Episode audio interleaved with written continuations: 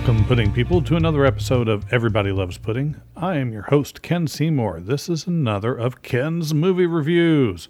Hurrah! So, this week we will be bringing you a review of the recent release of the movie Hellboy. Um, it is not the first in the line of attempts at a Hellboy movie, as there were two previous incarnations, uh, Hellboy and uh, Hellboy and the Golden Army, I do believe, are the other two. Uh, but a, a, reset, a reboot, a restart uh, to the to the franchise, trying to breathe some new life into it for a new generation of audiences. As always, we will break this down into two sections. One, the spoiler free upfront, where I kind of give you an idea of whether or not I think it's worth seeing in the theater, whether you should wait for it on Blu ray or DVD or possibly a streaming service, or maybe ignore it altogether. Then we will go into the spoiler heavy section where I will use my scientific yet not so scientific method of breaking things down. We will go through cast, director, costuming and props, location, cinematography, plot and writing, and everything will have a point value assigned. When all added together, if it were the perfect movie, it would receive a score of 100. I have not seen that yet because I'm picky. But basically, you can play along at home and give this movie a passing or failing grade, just like any average student in your local high school. Well, let's get to the program. So, just in general, um, as a movie, whether you should see this in or out of theater or whatever, um, I think it kind of depends. If you are a huge Hellboy fan, of course, you should go see it in the theater. Uh, if you are just a comic book movie fan, I actually think this one is a pass. I think this is one you could have afforded to not see in the theater. Um, possibly, if you're just a completionist, it's something you should get on Blu ray or DVD. I think this really actually falls into the, well, I'll catch it on streaming services. It's still worth a watch. it's not awful. I've, I've seen a lot of people bash it as just being terrible, and I don't think it's that. Um, I don't think it's amazing either. Um, but overall, it was okay. Um, basically, there were some issues with uh, the plot. There were some issues with the character development. There were some issues with originality. Uh, but in general, it's still a fairly decent movie. Um, and, you know, leave that as you will take it.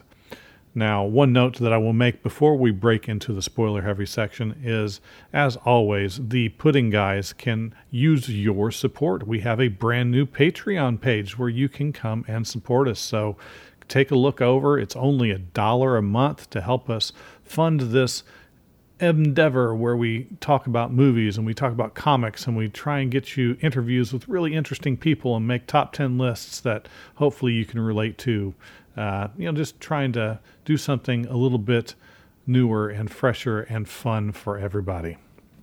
But let's get into it. Let's break down the cast. So basically, this can have up to 20 points, uh, depending upon how amazing the cast was. Uh, you know, who did they get? What were their names? Or did they get somebody that I wasn't expecting and they just kind of were amazing in this film? Or, you know, anything like that. Um, this cast actually pretty decent. Um, yeah, so okay, so you got Milla Jovovich first of all, who I really think of as the headliner, even though you might think it'd be like David Harbour because he's playing Hellboy. But for me, the the headliner is Milla Jovovich because she's kind of a sci-fi and fantasy um, icon at this point, and I will watch her in any movie that she is ever in. Uh, she's fantastic, uh, and I, I usually uh, really enjoy her performances, especially when she's given some meats to play with. She will always be a favorite of mine from The Fifth Element. She is obviously really good in the Resident Evil series. Uh, she is generally, like I said, just pretty cool. And in this particular instance, she was okay. Um, so basically, I, I, think part of the problem is just that there wasn't a lot of there wasn't a lot of meat for her to be given with her role in the prime villain here. There wasn't what I would call a lot of development that is to be had. I think everything being said, that she did good with what she had to work with. Um, but there just wasn't that much to work with in that particular character. So I think she did well. And that takes us kind of back to David Harbour.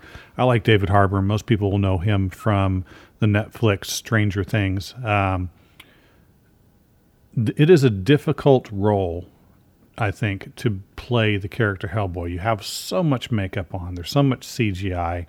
It's it's difficult to emote. I mean, Ron Perlman uh, when he did Hellboy just did fantastic. And I think a lot of what he did was about uh, vocal inflection and uh, about um, kind of positioning more than anything else. Because, like I said, you can't really see a lot of a lot of facial contortion under everything that that's there. Um, I don't know if David Harbour did quite as good in that sense, but I think he did more than passable. I think he was um, for his first attempt a, a solid Hellboy.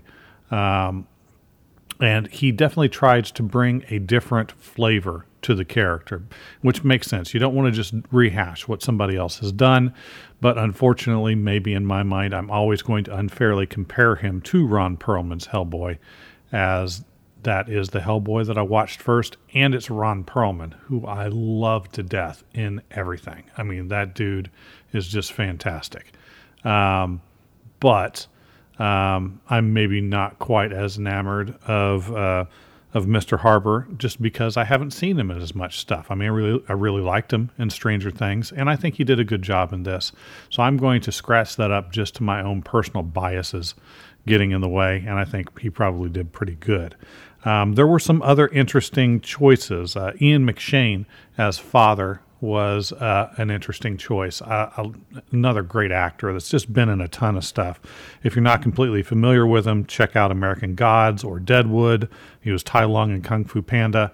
He's signature. I mean, you see him, you recognize him, you hear his voice, you will recognize him. He's got, he does have a certain amount of gravitas. He's got uh, just a, a, really good stage presence. And I think it was an interesting choice for Father. And again, I'm probably going to unfairly compare him to the previous uh, previous actor that played Father, who just did fantastic. And it was a very different relationship, but we'll get to that in the plot section. Um, I think it was a good choice. Uh, Ian McShane just generally does fantastic in what he does too. So that was that was good. Um, seeing Daniel Dae Kim in this was really, really nice. Um, a lot of people think of him for Lost. I really did not like Lost, but I think of him back from Angel. And he was great in Angel. And, and he's really been good in pretty much everything. And the little bits I saw Lost, uh, saw of Lost, he really shined out well in that too. Um, and I had a feeling that he would really get a chance to shine in this film as well. Um, he really didn't. Uh, I don't think it was his fault. I think it was uh, a matter of the way it was written. Um, I think he actually had a little more meat to his part that could have been worked with, but just with the way that everything was shot and the, the story was blocked together, there was not a chance to, to really develop that in any meaningful way. I mean, you got some hints here and there, but, and I think he did with it what he could. Um, and he has he has a really great deadpan and a really great comedic timing, uh, timing, I should say. Um, so I think he did well. Uh, they brought in uh, actress by the name of Sasha Lane for Alice, one of the other major characters in the movie. Uh, she doesn't have a lot of credits to her name at this point, which I don't think is a detraction, really. Um, I think she did really well uh, for the part that she was given. She was given a little more space, a little more um, a little more to, to work with uh, uh, within the movie, and I think she made the most of it. So she did she did quite well. But by far, my favorite casting of this particular movie is probably Thomas Haden Church. Uh, another guy that I just I love seeing in anything because he has such a great humorous side. I mean, whether it's just the silly or whether it's dry, he can do humor, and he had a somewhat tongue in cheek humorous role in this, and even in the after credits. It's it was so good. Um, and, and, I love seeing him in everything. And if you don't recognize the name, think Wings, think uh, Spider Man 3, Sideways. Um, j- just fantastic. He's he's always really really good. Um, now, as far as the rest of the cast, there are some names here and there that have. Well, I'm saying like that. Nobody's ever acted before. Uh, nobody popped out to me as somebody that I thought, yeah, this is really kind of fascinating that they are in this, or that I followed them on previous shows or movies, and everybody did okay. Um, nobody jumped out at me as just being kind of one of those people that is, uh, you know, you're not focusing on them within the story, but you can't help but look at them and listen to what they're doing. And there's nothing like that really in this film that I saw. Um, so really a solid casting, not not Avengers level of casting, uh, but who really can do an Avengers level of casting other than Disney? Um, but solid. So I mean, out of twenty, I got to give this a fourteen. Pretty. I mean, I think they went strong with the people they got, and for the most part, the the actors delivered with what they could. Uh, so let's move on to the director. Uh, Neil Marshall was the director of this particular film, and he's ha- had a few credits under his belt before this. Probably the most prominent in my mind would be the movie The Descent. Um, I heard some rumblings that there was some disagreements between Mr. Marshall and the producers and uh, David Harbour. Um, I've heard it several times from several different sources, um, whether this is true or not. Um, his choice as director, I think, before the movie comes out, solid. He's got the right kind of chops for for what you're looking to do. He's got the the kind of sci-fi and geek history. It seems that he would, I, I would think, do kind of the right job. Now, as far as what he did with what he had to work with, I don't know whether to lay this at his feet or whether to lay this at the producer's feet. Um, there was something wrong here. I mean, there were so many missed opportunities and so many just disconnects and things that just did not go well, uh, just did not mesh the way that it should have. Um, I have to at least lay some of that at the director, but I, I can't I can't put my finger down on anything specifically. And this is always the hardest thing when you're kind of critiquing a movie from the outside because you didn't get to see it when they were making the movie, so you can't really see where the problem is. But it just didn't feel it didn't feel like the actors really connected with each other or with the story. And I have to at least put some of that with the director. I'm not going to spend a lot of time on this. I think uh, Neil Marshall is a good director in general, and I just don't think he did as good a job as he possibly could have with this film for whatever reason it is. And since I'm not entirely sure what it is, I'm going to keep this simple, short, 12 out of 20. Um, uh, so, you know, basically passing, but, you know, marginally so. Um, costuming and props. Um, this is interesting. There there are quite a few props in this movie, and the costuming is elaborate due to the type of movie that it is. Now, I think that this is one of the areas where the movie really shined. Um, the Hellboy costume, they already had a uh, a framework to look off of from both the comic books and the previous movies. They made some minor adjustments here and there, and the Hellboy costume itself was solid. Alice's costumes were not what you would call elaborate, but they looked good. They looked like they blended, they looked like they fit. Um, Daniel Dae Kim's supposed to be kind of paramilitary in the way that he works, and his outfits were good. You've got kind of this King Arthur's court thing going on because you've got Arthur, you've got Merlin, you've got all that different kind of mythology and storytelling built into it, and all of that costuming was done really well. Uh, you've got Baba Yaga, who is just one of the really bright points of the film in terms of effects and and costuming. Um, I I've always liked the the Baba Yaga tales for some time. I was actually introduced to it through reading Vampire the Masquerade and had to look into it after the fact. And it's really kind of fascinating uh, the stories that are related to it. And I think they did a really, really good job with the conceptual uh, implementation of uh, Baba Yaga's house and the way that the, the character looked and the costuming was really, really good. Uh, the firearms were solid. You know, when they were supposed to look normal, they looked normal. But the ones that were supposed to look special, like the the special stuff that that Hellboy got, it looked really really nice. Um, so, I mean, all in all, I thought they did really well. Now, that being said, there's a lot of dark on dark on dark that occurs in this film, and that's a combination of uh, stuff that we'll talk about a little more in cinematography, but it's also in the costuming. So much of it is so dark. Even in a dark movie theater, you lose, it washes out. You lose a little something. You, you can't see the detail. It doesn't present itself in quite as good a way as I think it would. And it, it just kept striking me over and over. Normally, this would be like a one point thing, but I kept seeing it over and over again. Or maybe I should say, I didn't see what I wanted to be able to see. It was hard to track.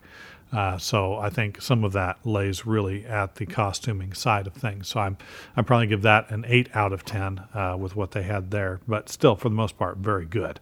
Um, locations. Um,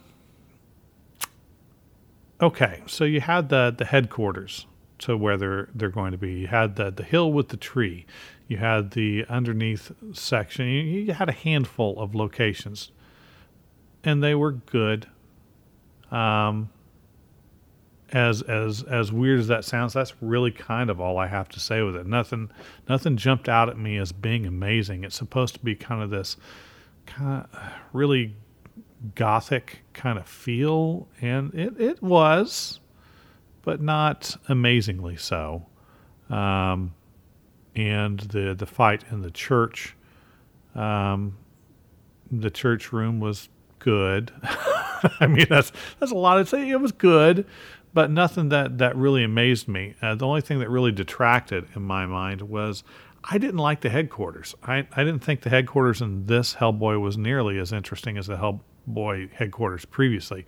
Now, did I like the fact that that was kind of under a, an eating establishment? Eh, kind of cool. But I really liked the the uh, the previous one better because it had a more I don't know if grandiose is the right word, but it definitely had a more imposing feel to it. Uh, so it was hiding in plain sight, but there was something there. And oh, is it going to be? Is this a sewer station? Eh, maybe, but there's something there. With this, it, it is hidden, and when you get down there, you feel like you're in a, a cluttered kid's room in every room. It just doesn't it doesn't feel great uh, in my mind. So uh, probably a seven out of ten on that one. Cinematography. Uh, I think this is where we kind of talk again what we were talking about with the costuming and props. Everything was too dark. Um, it was it was really hard to track a lot of things. The CGI at times was messy. I mean, some of the things that we saw just did not look real, or real is probably uh, a bad way to put it, but did not look believable. And the areas where there was a real chance for the CGI to shine, like the uh, the creatures that came up from underneath the earth. Several of them looked neat, but they were never really developed. You saw them for a very brief amount of time, and the neatest parts that just disappeared. The CGI on the on the werecat was sloppy. Um, it did not look realistic whatsoever, uh, which made me a little sad. Um, it just um, it just was underwhelming. Uh, so with underwhelming CGI and and darkness that's really hard to, to see past and getting through different things, it, it made it really muddled. Um, and the blocking was okay. Um, it, it just uh, it just was lackluster, and I'm just going to leave it at that. Uh, keep it simple, keep it short. 14 of 20 because I really think uh, the major problems of the film aren't really with any of the um, things that we went through already. It's it, it lays primarily with the plot and the writing, and that's what we're going to get to now. In the plot and the writing, I was really really disappointed uh, with this this movie. I think this is this is where it, it missed missed the most. Um, there was little to no character development for anybody. Uh, you had some establishment for Alice. You had some establishment for Daniel uh, Dae Kim's character. You had some establishment for Hellboy and for Father.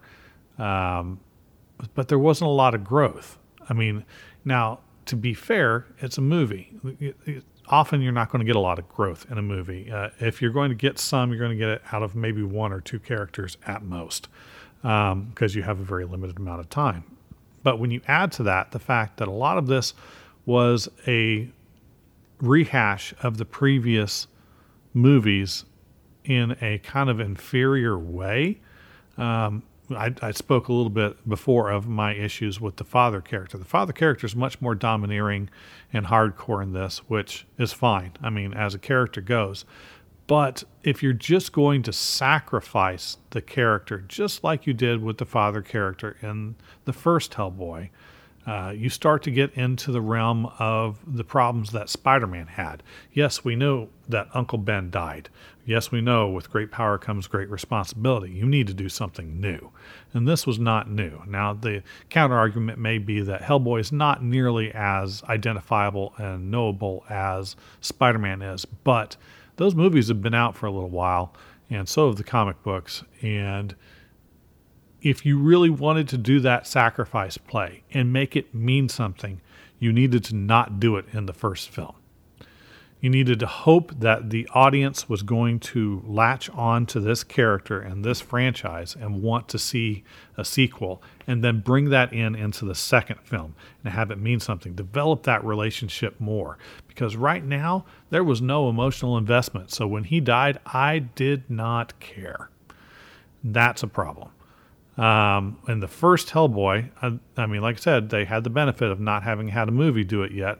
There was a little more investment, but that, on top of that, uh, being the first instance, that father was much more likable and had a lot more personality that was allowed to be conveyed in such a way that the person watching the film could really connect with him so that when he died, you really felt something. When this father died, uh, like I said, I just did not care. Um, they did not allow enough character development for Daniel Dae Kim's character. I mean, he got just a smidgen where he comes to the realization that Hellboy's not the bad guy and I'm not going to have to kill him. Eh, not not great. They needed to dig into his past a little bit more. I mean, they gave a little bit. Oh, I was with my platoon. We all got attacked and I got scratched. That was the extent of the character development. They just didn't give much for him to work with. Uh, the Alice character had a little bit more not a lot more uh, in terms of development.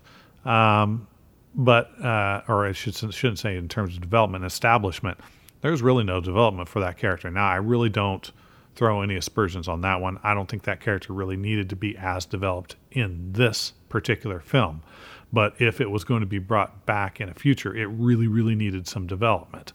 Um, something that would really allow us to latch on the character. I mean, don't get me wrong, the effects of being able to speak to the dead were rather entertaining, uh, even if they didn't look all that great.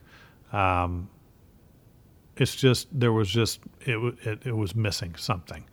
Um, I mean, if if the character that I like the most in this film is uh, the Lobster Man, there's a problem there. Um, and then the the major villain. I mean, you get you get the backstory. Oh, it was uh, she was betrayed and locked away and is being brought back for revenge purposes uh, for another character, but she has a greater goal. We just want to be accepted as monsters that rule humanity. Uh, yeah, I'm I'm not really getting that. It's again to have that really mean anything. You need more than a two-hour movie to develop it. Uh, it, it, suffers the problem that so many movies, especially comic book movies, suffer. They kill off the villain at the end of the film, and that's always the goal. That's the their idea of closure. No, I mean you look at look at the prequels to Star Wars, and I'll say this over and over again: the Darth Maul character was not only cool looking, not only was it excellent in terms of the type of fighting that that could be choreographed with that because it's Ray Park. You could do so much stuff with that. But they never allowed the development. They cut him in half at the end of the movie. And who'd they replace him with? Really lame villains in the next two films. That is the same thing that's happening here. You had the potential. Milla Jovovich's character had something there that could really be developed. Never really happens and can now never really happen. It's it's really frustrating to see something like that. Uh, the dialogue is adequate, not amazing. There's there's uh, several funny quips here and there that are supposed to really kind of get you chuckling or guffawing, uh, it didn't produce any sort of reaction in me. And that could just be me. Um, uh, I may have had too high of expectations on that side of things because there's a lot of opportunities for really great comedic stuff to happen with Hellboy. Um, and I just didn't see that here. So, no real good comedy, no real good character development. The plot is kind of tired.